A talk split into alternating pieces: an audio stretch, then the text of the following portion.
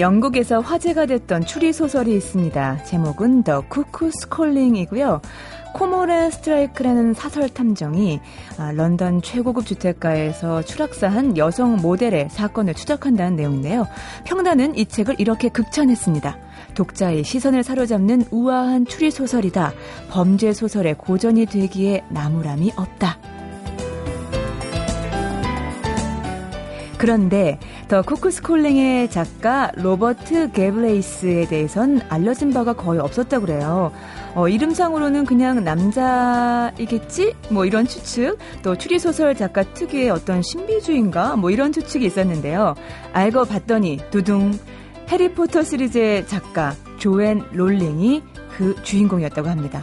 그녀가 굳이 로버트 갤브레이스라는 필명으로 작품을 발표했던 이유는 뭐였을까요? 조앤 롤링은 그 어떤 선입견 없이 오로지 작품으로만 평가받고 싶었다고 합니다. 로맨가리가 비밀리에 에밀 아자르라는 필명으로 활동했던 것도 같은 이유였었겠죠. 이미 대내외적으로 굳어져 버린 자신의 이미지를 탈피하고 싶은 욕구, 뭐 비단 작가만은 아닐 것 같고요. 가끔 우리도 나를 편견 없이 대해줄 새로운 사람 만나고 싶잖아요. 나에 대한 기존의 시선이나 굴레에서 자유롭고 싶은 그 마음 동감입니다. 안녕하세요. 소리나는 책 라디오 북클럽 방현주입니다. 시간은 사람이 소비하는 것 중에서 가장 비싸고 값진 거죠. 그런데 이 독서에 소비하는 시간만큼은 절대로 아깝지 않은 분들과 함께하는 시간입니다. 책마을 소식 오늘도 출판평론가 권태현 씨 나오셨어요. 안녕하세요. 네, 안녕하세요. 네, 오늘의 이 소비되는 지금의 이 시간 더 값지게 만들어 주실 거죠. 네, 오늘 어떤 책인가요? 영국 학술원 회원이면서 네. 어, 이스트 앵글리아 대학의 전기 연구학 교수인 음. 리처드 홈스라는 사람이 쓴 책인데요. 네. 책 제목이 경의의 시대. 경의의 시대. 예. 어, 어떤 책일까요? 이 경의의 시대는 네. 18세기와 19세기에 걸쳐서 일어났던 2차 과학혁명 있었던 시기입니다. 네. 어, 이 시기는 이제 낭만주의가 싹트고 확산되던 음. 시기였잖아요. 그런데 뭐 낭만주의라고 하면 뭐 문학을 비롯해서 미술, 음. 뭐 음악, 뭐 이런 주관적인 세계를 탐색한 예술 분야를 네. 주로 생각을 하게 되는데 그렇죠. 저자는 과학에도 낭만주의가 있었다. 아, 그래요? 이렇게 얘기를 합니다. 과학과 낭만? 이게 공존할 수 있나요? 그러니까 어울리지 않죠? 예. 그래서 이 어울리지 않는 것들이 서로 만나서 네. 만나서 서로 자극을 주고 음음. 또 반응을 이끌어내고 시너지 효과를 내면서 이제 폭발적으로 발전을 했는데요. 네. 그 과정에서 음. 오 그래 이것이었어 음. 이렇게 외치게 되는 이 유레카의 네. 순간을 네. 이 만나게 될 때가 많았다고 하면서 네. 어, 이 시대를 경의의 시대다. 어. 이렇게 정의를 하고 있는 겁니다. 어, 궁금한데요. 어... 그러니까 저자가 붙인 음. 겁니다. 이 경의 음, 시대를. 네. 어쩔 때 유레카를 외쳤는지. 근데 이제 2차 과학혁명은 그 1차 과학혁명 그 시대, 17세기에 있었던 음. 그것하고 19세기의 빅토리아 시대의 과학 사이에서 일어났는데 어, 저자는 이렇게 얘기를 합니다. 2차 과학혁명은 18세기 계몽 합리주의에서 비롯된 움직임이었지만 네.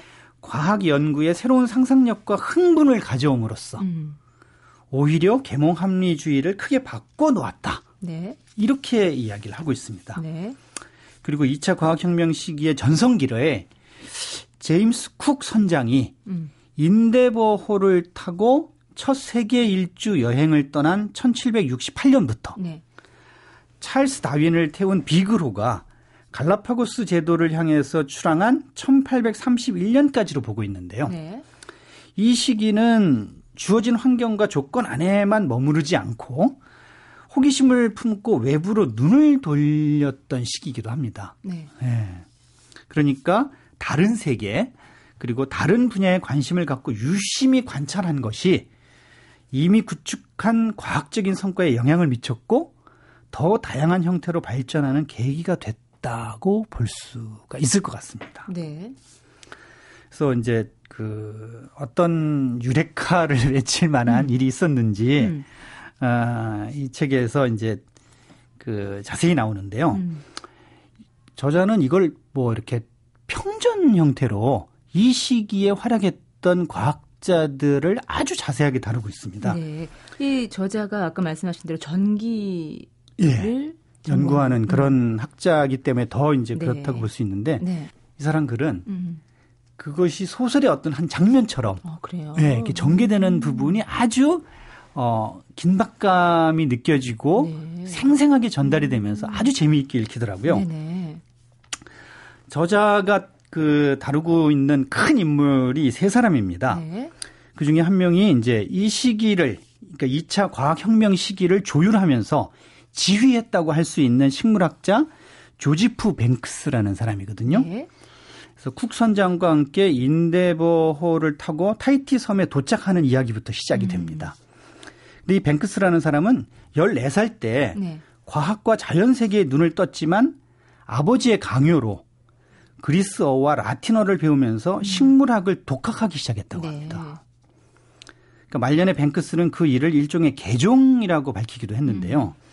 그렇게 시작된 과학에 대한 관심은 그를 박물학자가 되게 했고 또 35살에 영국 왕립 학회장에 선출이 돼서 네. 40년 동안 그 일을 합니다. 음. 그러면서 그 당시에 활동했던 과학자들을 굉장히 많이 지원을 하거든요. 네. 그러니까 2차 과학혁명 시기를 주도하고 이끌었던 사람이 바로 이 사람이라고 할 수가 있습니다. 네. 그이 사람의 그 지원을 받아서 왕성하게 활동했던 그 두 과학자가 한 사람은 이제 자신이 직접 제작한 망원경으로 태양계의 개념을 완전히 바꾼 윌리엄 허셜이라는 사람이고 네. 또 한 사람은 화학 마취의 길을 연 험프리 데이비라는 사람이거든요. 네. 그래서 이 두 사람을 중심으로 해서 음. 이야기가 전개가 되는데 네. 허셜은 원래 음악가 집안에서 태어나서 이렇게 악기를 연주하기도 하는 그런 연주자 생활도 했습니다. 네. 그러다가 자연에 홀려서 어, 천문학자가 된 사람인데 음. 알려진 성운의 개수를 네. 10년 동안 10개에서 100개로 늘렸고 음. 천왕성을 발견을 해서 네. 어, 태양계에 대한 인식을 음. 바꾸기도 한 그런 사람입니다. 아, 천왕성을 발견한 사람이 윌리엄 허슬이에요? 예. 어, 그래요. 예. 또 문법 학교에 다니면서 시를 썼던 이 데이비는 네. 독학으로 화학자가 돼서 음. 생명의 위험을 무릅쓰면서 직접 이런저런 공기를 막 들이마시거든요. 네. 그러다가 아 훗날 마취에 사용되는 아사나 질소를 만들어냈고요. 네. 어, 전기 화학 분석의 원리를 발견하고 또 탄광에서 사용할 안전 등을 개발하기도 음. 했습니다. 그러니까 이게 책의 내용은 이 세 사람을 큰 축으로 해서 진행이 되는데 네. 세 사람 모두 이렇게 들어보셔서 느끼셨겠지만 음. 처음부터 과학과는 다른 영역에서 출발을 했습니다. 네, 시를 쓰고 예. 네. 음악을 연주하고 또이 예. 뱅크스라는 사람은 어, 아버지의 강요로 그 라틴어와 그리스어를 배우거든요. 네. 그러다가 이제 식물학을 음. 독학을 하게 된 건데, 그러니까 과학을 만나기 전에 이미 다른 것들을 먼저 접했던 사람들이라는 음. 겁니다. 네. 그러니까 그것이 아, 훗날 과학자가 된 그 사람들에게 어떤 형태로 영향을 미쳐서 낭만주의 과학 시대를 열었는지를 음. 예, 느끼게 해주는 예, 그런 부분이라고 할 수가 있겠죠. 네네. 이 세 인물 중에서 어떤 인물 제일 마음에 드셨어요? 사실은 뭐 그 허셜하고 험프리도 마찬가지인데 네. 뱅크스라는 사람이 음. 거의 뭐 이 사람들의 그 관계도 그렇고 그 뒤에 다른 사람들에게 영향을 미치는 부분에도 상당히 많이 관여를 하게 됩니다. 네. 그러니까 이 사람이 없었으면은 2차 음. 과학혁명 시기가 있었을까? 음. 뭐 이런 생각이 들 정도거든요. 네. 근데 이제 이 사람들 이야기를 하면서 이 사람들이 했던 어떤 과학적인 성과를 네. 외부로 널리 알리려고 했다는 것도 이 시기에 두드러진 특징이라고 얘기를 하고 있습니다. 네. 그러니까 1차 과학혁명 시기에는 과학자들이 자기네들이 얻은 그 연구 성과를 음. 자기네들끼리만 알고 말하자면 그들만의 리그로 그렇게 이제 그 보존하고 간직하는 어떤 정도에 머물렀는데 네. 외부로 퍼뜨리고 알리고 소통하면서 오히려 어 대중화에 힘쓴 거죠. 음. 그런데 그쪽에서 오는 어떤 그 이제 피드백 음. 또 그쪽에서 보인 반응 이런 걸로 이 과학적인 성과가 더 폭이 커지는 음. 이런 부분으로 발전을 하고 있는 그런 모습을 볼 수가 있었습니다.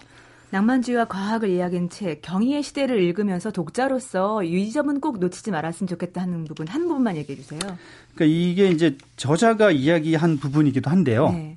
과학 대 종교, 음. 또 과학 대 예술, 과학 대 전통 윤리 같은 이 낡고 경직된 논쟁과 울타리치기를 하지 말자. 네. 네. 음. 그래서 더 넓고 더 관대하고 더 상상력이 풍부한 관점이 필요하지 않은가. 네. 뭐 이런 이야기인데 어, 요즘 뭐 융합과 통섭이라는 말들 많이 하잖아요. 네. 근데 어, 이미 18세기 후반에 음. 이런 움직임이 있었다는 것을 재미있게 읽으면서 네. 지금 우리 앞에 놓인 어, 융합과 통섭의 길을 어떻게 가야 할지 또 함께 생각해 보게 해주는 그런 네. 책입니다. 알았습니다. 리처드 홈스의 경의의 시대 만나봤습니다. 고맙습니다. 예, 감사합니다. MBC 라디오.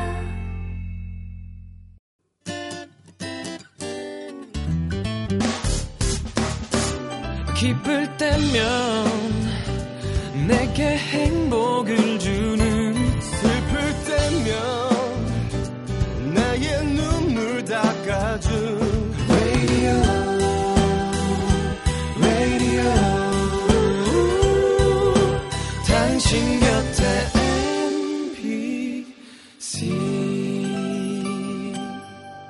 MBC 라디오는 미니와 푹 튜닝 어플리케이션을 통해 모든 스마트 기기와 PC에서 청취가 가능하며 팟캐스트로 다시 들으실 수도 있습니다. 95.9 MBC 라디오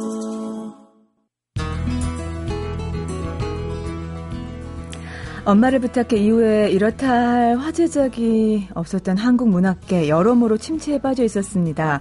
그래서 더더욱 이분의 등장이 반가울 수밖에 없습니다. 2013년 하반기 장편소설 28로 우리 문단에 활기를 불어넣고 있는 소설가이자 독자적인 작품 세계로 한국 문학의 새로운 지형도를 그려나가고 있는 존재감 100% 예, 이야기꾼 정유정 작가를 아, 북카페 모셨습니다. 어서 오세요. 안녕하세요. 네, 네. 먼저 축하를 드려야 될 것 같은데 이 네. 소설 28이 뭐 나온 지 한 달밖에 안 됐는데 벌써 10만 부 이상 나갔다고요? 네, 뭐 그랬다고 전해 들었어요. 기분이 어떠신가요? 잘 실감이 안 나요. 아, 그러세요? 네. 전작 그 7년의 밤이 30만 부 나왔기 때문에 아직 네. 아직 멀었다 생각하시는 건가요? 아니, 그건 아니고. 그건 아니고. 네. 제가 10만 부 책을 깔아 놓고 네. 보면은 와, 이럴 이럴 수도 있을 것 같은데 네. 한 번도 그 많은 물량의 책을 본 적이 없어 갖고. 아니, 그래서 네. 어, 어떻게 보면 30만 부라는 숫자가 가지고 있는 부담감도 있었을 것 같아요. 차기작을 쓰실 아, 때요. 예. 어떠셨어요? 아, 그런 부담은 없었어요. 아, 그러세요? 저, 예, 저 같은 경우는 어, 성격상 음. 음. 기대를 많이 받고 그러면은 부담스러워 한다기보다는 네. 되게 그게 격려가 되고 힘이 어, 되는 성격이에요. 네. 그래서 오. 부담은 안 가졌고요. 네. 아, 내가 이거를 제대로 네. 잘 쓸 수 있을까 음, 음. 그런 걱정이 좀 있었어요. 음. 무엇보다도 독자들한테 내놓을 때 네. 아, 이게 정말 그럴싸한 얘기네. 어. 뭐, 이런 일이 있을 수도 있을 것 같아. 어. 뭐 이 정도가 되려면 굉장히 네. 리얼리티를 구축을 해줘야 되는데 네. 구축 리얼리티를 구축하는 동시에 재미난 이야기로 음. 끝까지 몰고 갈 수 있느냐 음. 거기에 대한 의문 그러니까 제 자신에 대한 의문은 꽤 있었어요. 아. 마지막 탈고 전까지도 그런 의문이 완전히 네. 가시질 않아가지고 네. 굉장히 좀 불안했다고 할까요. 음. 그래서 이제 방점을 찍고 보내고 나서야 네. 한숨을 길게 보내고 나서야. 네, 아 끝냈구나. 아, 네. 사실 정주정 작가의 독자층이 네. 어, 40대 초반의 남성이 상당히 많다고 조사 네. 결과가 나왔더라고요. 왜냐하면 네. 일반적인 소설의 주독자층은 여성분이 여성. 많은데 네. 어떻게 생각하세요? 정유정 작가의 소설을 이분들이 좋아하시는 이유? 그거는 아마 이야기성이 좀 강하고 음. 제가 어, 문장의 어떤 아름다움, 뭐 미려함 이런 거보다는 음. 이야기에 독서적인 즐거움을 줄 수 있는 네. 이야기, 뭐 강렬함 이런 것 때문이 아닐까. 네. 예. 그 강렬함이 예, 저는 어떻게 다가왔냐면 이번 28을 읽을 때도 그렇고 7년의 음. 밤을 읽을 때도 그랬고 나를 몰아친다는 느낌이 들었어요. 네, 네. 제 모토가 그거예요. 그러니까 네. 소설을 쓰는 모토가 어, 내가 만든 세계의 독자를 가둬놓아야 된다는. 완전 갇혔어요. 예. 아, 감사합니다.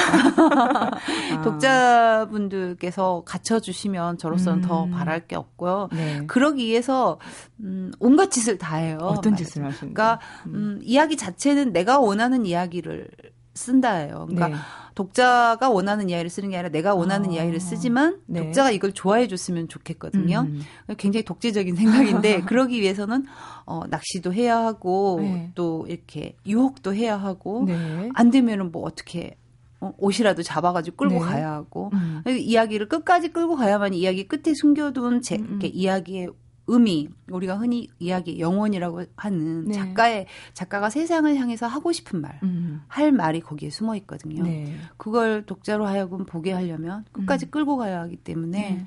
예, 그렇게 몰아치듯이 몰고 음. 갔다가 밀당을 잘해야 되는 음. 소위 독자와 연애하듯이 네. 독자 옆에 앉아 있다라고 생각하고 소설을 쓰면서 내가 느끼는 걸 독자도 느꼈으면 좋겠고 음. 내가 열 번 울어야 독자는 한 번 운단 말이에요. 아, 그러니까 예. 예, 열번 울 때까지 고쳐 쓰는 거죠. 아. 제가. 특히 이번 작품 같은 경우는 어, 여섯 명의 주인공 네. 시점이 나오잖아요. 네. 그래서 이렇게 뭔가 호흡을 좀 더 빠르게 네. 해야겠다는 생각이 있으셨나요? 예, 그랬죠. 음. 아무래도 주인공이 하나 있을 때는 그 사람만 따라가면 되지만 여섯 주인공이 있으면 각자 다 들어갔다 나왔다 들어갔다 어, 나왔다 그렇죠. 하면 독자가 얼마나 피곤하겠어요. 음. 그러니까 감정이입을 못할 수도 있고 중간에 이렇게 음. 닫아버릴 수도 있고 닫지 못하게 하려면 네. 정신없이 끌고 가야 되거든요. 아. 그래서 문장도 짧게 짧게 뭐 가급적이면 접속사도 좀 생략하고 네. 이런 쪽으로 간 거죠. 어, 어 7년의 밤이 어떤 복수에 관한 범죄 스릴러였다면 네. 소설 28은 재난 소설로 불리우는 것에 대해서 그렇죠. 어떻게 생각하세요? 아, 맞아요. 네. 네. 그래서 재난 소설의 그 도시는 화양이라는 가상 도시고요. 네. 거기에 눈이 빨갛게 충혈됐다가 사망하는 네. 인수 공통 전염병. 네. 음, 이 퍼지면서 음. 도시 전체가 패닉 상태에 빠지게 되는 28일간의 사투를 그리고 있는 내용인데요. 네. 제가 이 책 읽다가 눈이 이렇게 빨갛게 충혈돼서 막 두려워하면서 눈이 침침한 거 아니야? 막 열나는 거 아니야? 이러면서 읽었는데 어떻게 이런 작품을 처음에 착안을 하시게 되셨어요? 예, 예. 2010년도에 네. 그해 구제역으로 소 음. 돼지가 수백만 마리가 이렇게 묻혔어요. 그렇죠. 생매장을 당했어요. 음. 산채로. 근데 그때 뉴스를 볼 때만 해도 어떻게 저런 일이 있을 수가 있지 이 정도였거든요. 네. 근데 제가 어느 날 인터넷에 동영상을 보게 됐어요. 아. 돼지가 이렇게 산채로 몇백 마리가 이렇게 굴삭기가 음. 와서 묻어버리는. 음. 그러니까 묻고 나서도 돼지들이 계속 우는 거예요. 그 다음날 새벽까지. 예, 그 다음날 새벽까지 음. 울었다고. 네. 근데 그 앞에서 그 그걸 몰래 찍으신 여자분이 막 어떻게 어떻게 하면서 막 우는데 아. 그걸 보면서 되게 참혹했어요 기분이 참담하고 음. 슬프고 좀 무서웠어요 부끄럽고 음. 사람으로서 예 사람으로서 부끄럽고 음. 또 무서웠어요 우리 음. 천벌을 받, 받을 거다 이런 짓 하다가 어. 천벌이라는 것은 그러니까 공멸한다는 거죠 동물이 화를 당하면 인간도 화를 당하게 돼 있거든요 어. 인간의 이기심이 가져오는 결과가 굉장히 겨, 가져올 결과가 두려웠어요. 음. 그래서 그날 저녁에 잠을 자려고 했는데 잠이 안 오는 거예요. 네. 돼지들이 만약에 어, 사람의 말을 할 수 있다면 어. 살려주세요. 우리 죽고 싶지 않아요. 예, 음. 네, 이렇게 말했을 것 같아요. 네. 그래서 그날 저녁에 아 이게 돼지가 아니고 음. 만약에 반려동물이라면 어떠, 어떨까? 아, 예. 인간은 이 똑같은 짓을 할까? 음. 저는 그렇다라는 대답이 나왔었어요. 네. 근데 저하고 반대편에는 또 저하고 다른 사람이 있을 거다. 음. 인간이 이렇게 이기심 때문에 공멸하지만 또 이타심 때문에 공존할 수도 있는 거거든요. 네. 그러니까 그 인간에 대한 희망을 찾기 위해서 시작한 소설이 음. 이 28이에요. 초고는 탈고가 빨랐다면서요? 네, 한 달 반 만에. 그런데 끝냈어요. 우리는 28을 너무나 오래 기다렸어요. 한 달 반 만에 끝내고 저도 네. 어 진짜로 뮤즈가 온 줄 알았어요. 어, 뮤즈라는 걸 제가 만나 오셨다. 예, 네. 그분을 제가 아직 만나본 적이 없기 때문에 아 그분이 오셨나 그렇게 생각을 네. 했는데 이제 초고 끝내고 나면 그 다음 어 과정이 초고에 나오는 그 전문가들 네. 인물들의 전문 직을 가지고 있잖아요. 음. 이분들을 찾아가서 취재를 하는 거예요. 네. 직접 취재를 하는 그 과정이 있는데 그 과정을 끝내고 나니까 소설을 못 쓰겠는 거예요. 어. 이상하게 재미가 없고 진도가 안 나가고 음. 도저히 쓸 수가 없는 상태가 한 6개월 네. 계속됐어요. 그러다가 이 원인도 모르고요. 네. 그래서 짐 싸가지고 지리산 들어갔어요. 6월 네, 달에. 네. 네. 지리산 들어가고 처음에는 한 2주 정도는 날마다 그 음. 새벽에 음. 안개가 뽀얗게 낀 새벽길을 한 8km 정도 돼요. 그 네. 암자 둘레길이. 그래서 그 길을 걸으면서 대체 왜 나는 지금 글을 쓸 수가 없는지 어.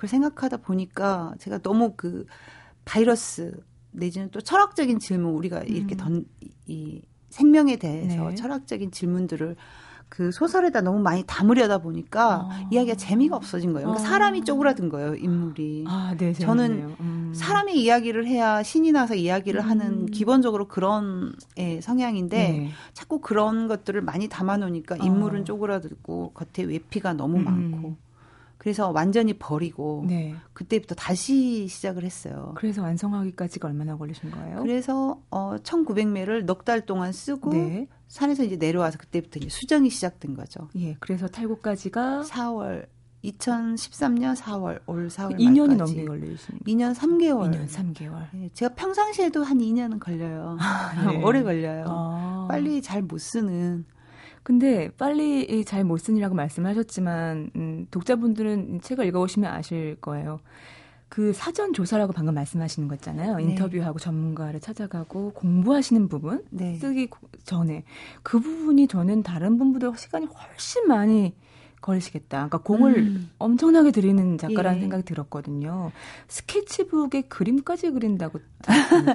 그게 제가 그 공간 감각이 없어요. 네. 길치예요. 아, 저도요. 네. 네. 어디로 가면 서울 오면은 제가 지하철을 못 타요. 지하도를 내려가면 네. 올라오지를 못해요. 어느 좋은, 방향인지. 그거 좋은 소재인데요. 그래요? 네.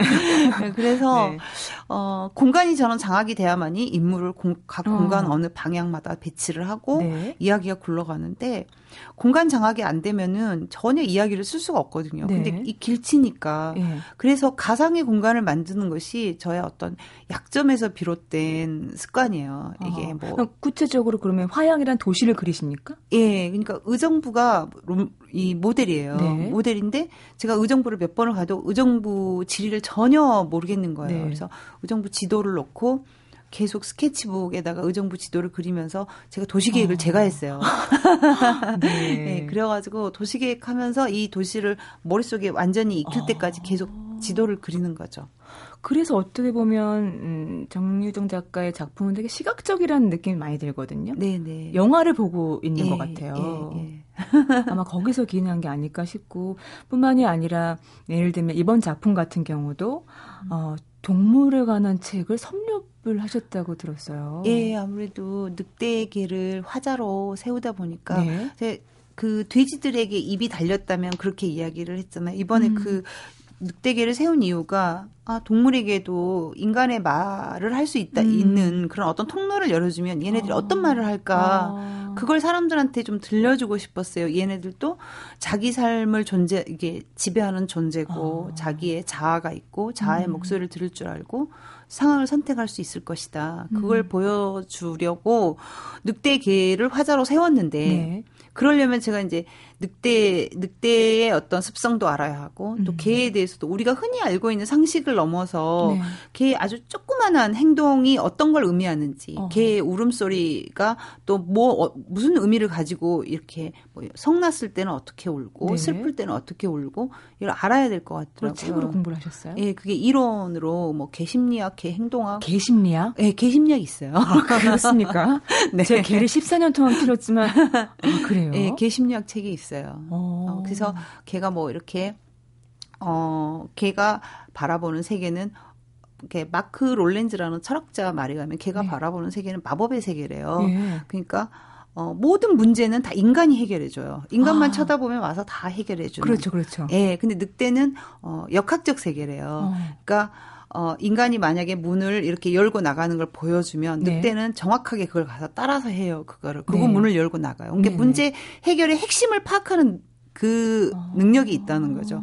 걔는 대신에 문을 열고 나가는 대신에 인간을 쳐다봐요. 열어줘. 네가 와서 열어줘.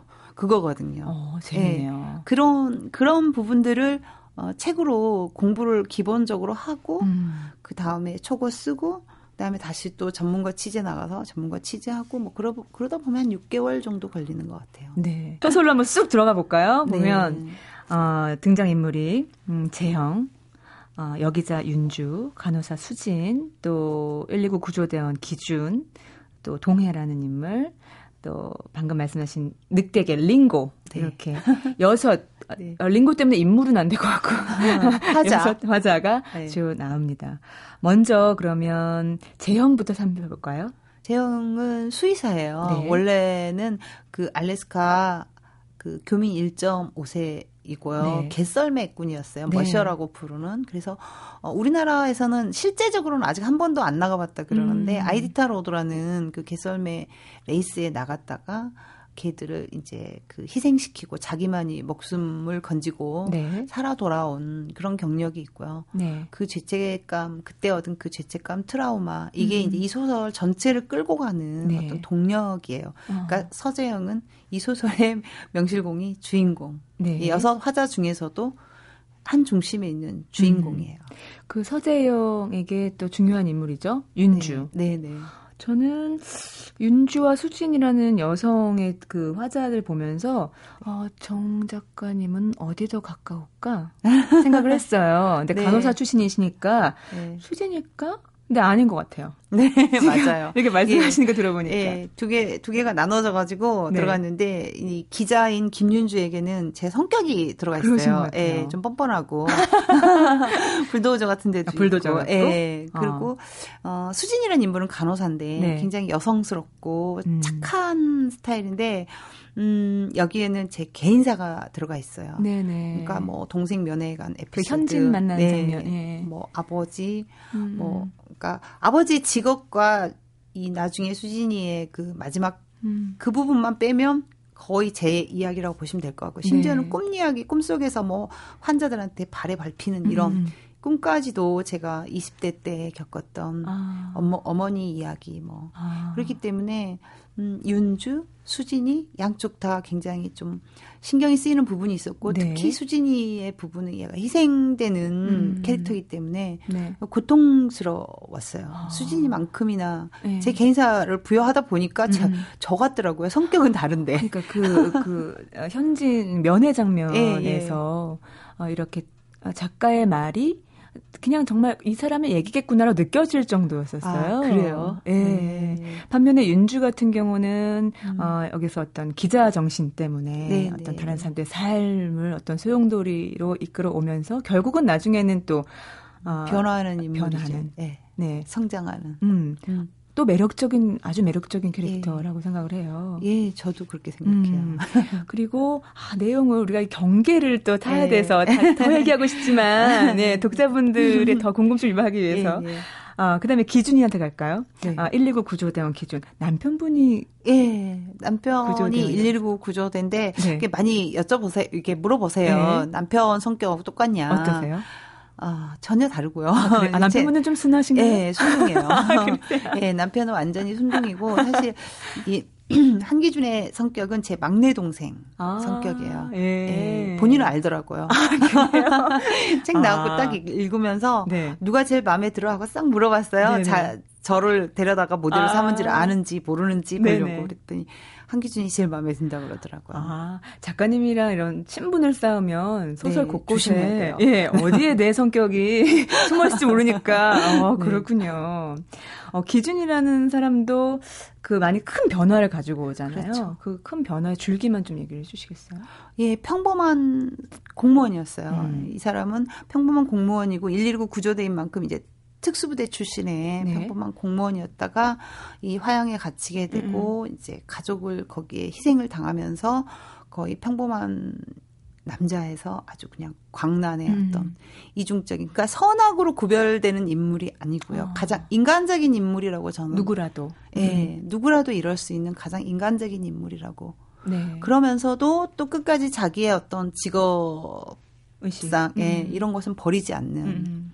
그게 아마 제 생각에는 어떤 직업의식이 투철해서가 아니라 그게 바로 자기 자신의 어, 살아있다. 어. 이거를 확인하는, 음. 음. 그런 게 아니었을까. 네. 그런 생각도 해요. 어.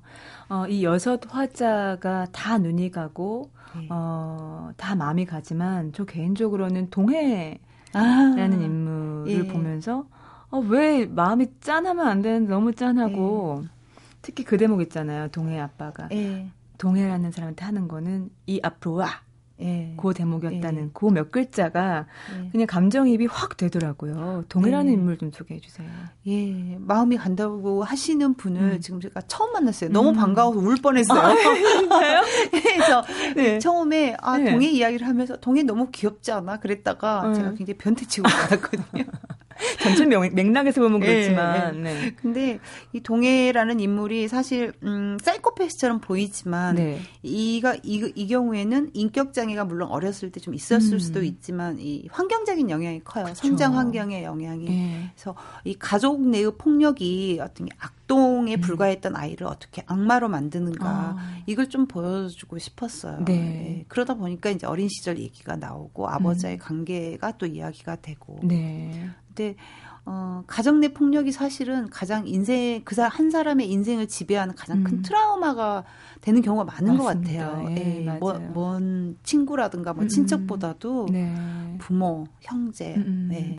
그러니까 사람이 아무리 예, 어른으로 성장을 해도 각 어른들 마음속에는 상처받은 음. 그 아이가 있다고 하잖아요. 맞아요. 예. 네. 저는 아마 동해 안에 그 상처받은 아이를 봤기 때문에 마음이 갔었던 것 예. 같아요. 그게 마음속에 지옥을 만드는 거기 음, 음. 때문에. 네. 네.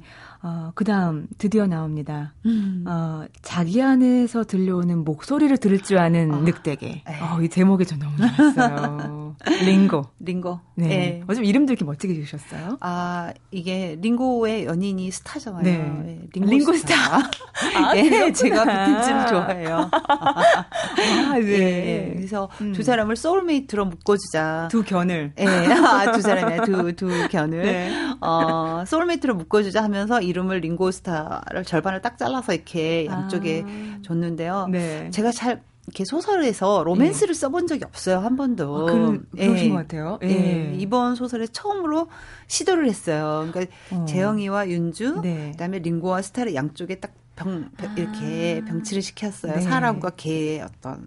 근데 이 링고와 스타가 훨씬 더 애절하게 둘이 사랑을 하더라고요. 이렇게 쓰다 보니까. 쓰다 보니까. 네. 근데 링고가 아. 링고 같은 경우는 네. 쓰기는 되게 어려웠지만 쓰면서 가장 행복했던 캐릭터예요. 아니 정말 독자로서도 매료되는 개였어요. 상남자. 상남자, 상견. 네. 예. 네. 그래가지고 쓰면서 네. 아 저의 로망, 지구상에 없는 남자를 여기에다 실현한다. 어, 소설 28의 가장 인상적인 장면은 음, 여러 대목이 있지만 그 중에서도 저는 그 화양을 봉쇄시키는 대목, 네, 네. 국가가 네. 화양을 봉쇄시키는 대목. 저는 그 대목에서 많은 분들도 느끼셨겠지만 어, 광주의 모습이 이렇게 오버립이 됐던 것 같고 실제로도 음. 광주 항쟁 사건 일지를 참조해서 네. 어, 봉쇄된 화양을 표현했다고 들었습니다. 예, 예. 제가 현대사에서 사실 한 도시를 봉쇄하고 통제하고 음. 그런 경우는 그 광주밖에 없거든요. 네. 그래서 그 제가 이제 군대를 안 갔다 왔기 때문에 군대가 음. 어떻게 움직이는지 뭐 어떤 명령 개통을 가, 음. 이렇게 받아서 음. 이렇게 명령을 수행하는지 이런 걸 모르기 때문에 심지어는 그 사람들이 어떤 총을 쏘는지조차도 음. 잘 모르기 때문에 그래서 5.18 자료집을 가져다 놓고 네. 이, 이, 이야기를 설계를 할 때 가장 밑바닥에 아 이런 식으로 설 이런 식으로 통제를 하고 이런 식으로 어. 시위를 진압했고 음. 그거를 참조를 했어요. 네. 네. 그래서 이 이야기를 설계한 위에다가 이 사람들의 이야기를 돈처럼 씌운 거거든요. 네. 그렇기 때문에 5.18을 생각하는 거는 굉장히 당연한 일것 음. 같아요. 어, 사실 정희정 작가라는 이 인물에 대해서 저는 네. 어, 다른 어떤 인물보다 많은 분들이 참 궁금해하실 것 같아요. 왜냐하면 어, 많이 알고 계시겠지만 5년 넘는 시간을 간호사로 일하셨고 네. 또 9년간 건강보험 심사 평가원 심사직을 하셨다고요. 네, 네. 그리고 마흔 넘어서 등단하셨어요. 이 이야기꾼으로서 이 엄청난 음. 본능을 어떻게 누르고 이렇게 평가원 심사직을 하셨어요? 간호사를 하시고요. 네, 뭐 그때 20대 때 간호사 생활을 했는데 그때는 네. 이제 어, 제가 간호대학을 나왔기 때문에 엄마가 아프셔가지고 음. 간호사 생활을 하면서 나는 국문학, 국문과를 가고 공, 글을 써야겠다라고 생각을 했어요. 네. 어릴 때부터 작가가 꿈이었기 아, 때문에. 네. 엄마 돌아가시고 나서는 또 동생들이 있잖아요. 음. 엄마가 한 3년 동안 병원에서 그렇게 계시다 돌아가셨기 때문에 음. 집안이 완전히 와르르 무너진 상태였거든요. 그렇죠. 또 중환자실에서 예. 일을 하시면서 또 어머니를 돌보셨다고. 예. 예. 근데 제가 이제 큰 딸이기 때문에 네. 동생 셋이 있고 아빠하고 저는 뭐 이렇게 집안에 음. 이제 와르르 무너진 집안도 이렇게 하고 동생들 셋도 가르쳐야 하고. 네. 근데 30, 20대가 그렇게 갔어요. 네. 결혼하고 나서 남편한테 어, 저, 근데 저는 멀티가 안 되는 사람이에요. 그러니까 네. 두 가지를 한꺼번에 할 수 없는 음. 사람. 그러니까 뭔가를 하려면 하나를 버려야 하는. 그러니까 제가 집을 사야지 네. 그 다음부터 남편 혼자 벌어도 살 수가 있을 네. 것 같더라고요. 그래서 네, 네. 집 사면 나는 그만두고 내 길을 간다. 어. 그랬었어요. 결혼하기 전에. 네. 그래서 정말로 집을 사고 그만두고 전업 작가 시작을 한 거죠. 근데 6년 동안 이제 네.